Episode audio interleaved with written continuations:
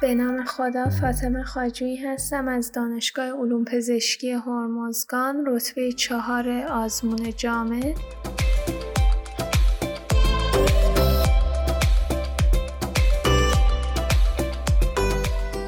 حدودا کمتر از یک ماه زمان رو برای خوندن آزمون اختصاص داده بودم و توی این مدت کم هم کاری که انجام دادم این بود که از کتاب های مجموع سوالات انتشارات اطمینان که سوالات آزمون های سالای قبلی بود برای همه دروس سوالا رو حل کردم و یه طوری از همون پاسخ اون سوالات به عنوان مرور مطالب و اینکه بخوام نکات رو برای خودم مرور بکنم استفاده کردم. چون زمان کمی داشتم فقط رسیدم که برای همه درسا کل اون مجموعه سوالات رو حل بکنم. منتها توصیه می‌کنم که اگر می‌خواین به یه تسلط خیلی خوبی برسید همین که از یک زمان خیلی زودتری شروع بکنین و برای آزمون بخونین و مطالعه داشته باشین. هم سوالات رو کامل حل کنین چون که سوالات باعث میشه که هم شما نقاط ضعفتون رو متوجه بشین هم این رو متوجه بشین که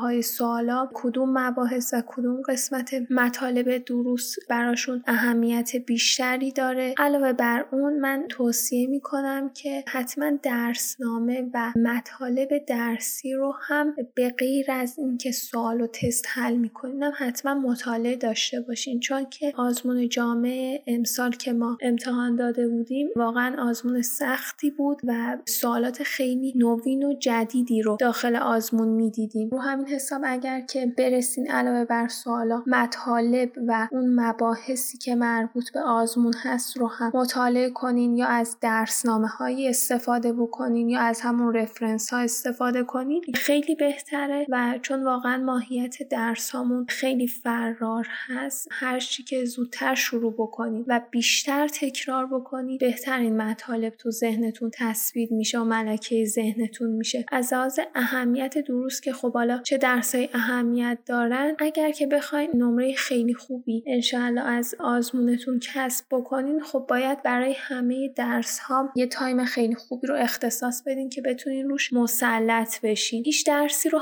حذف نکنین اصلا. همه درس ها رو مطالعه داشته باشین. من پیشنهاد می‌کنم حالا خودم این رو اجرایی نکردم ولی به نظرم می‌تونه خیلی تاثیر گذار باشه. مثلا برای درس هایی مثل سمشناسی و گنوزی که خیلی مطالب فراری داره اگر بتونین اون نکته های مهمی رو که حالا مطالعه می‌کنین رو صداتون رو ضبط کنین و بعد هی اون مطالب رو گوش بدین این هم توی تثبیت شدن مطالب بهتون خیلی کمک می‌کنه. همه درس ها مهم هست خلاصه نویسی می‌تونه اهمیت داشته باشه. من متاسفانه خلاصه نویسی انجام ندادم ولی می‌دونم که خلاصه نویسی باعث میشه که هم مطالب تو ذهنتون تثبیت بشه و هم به خوبی طبقه بندی بشه. مثلا برای همین شیمی دارویی خلاصه نویسی می‌تونه خیلی موثر باشه. مثلا روی مبحثا و بخش های مختلف و استیار ترکیبات مختلف خیلی می‌تونه مفید باشه.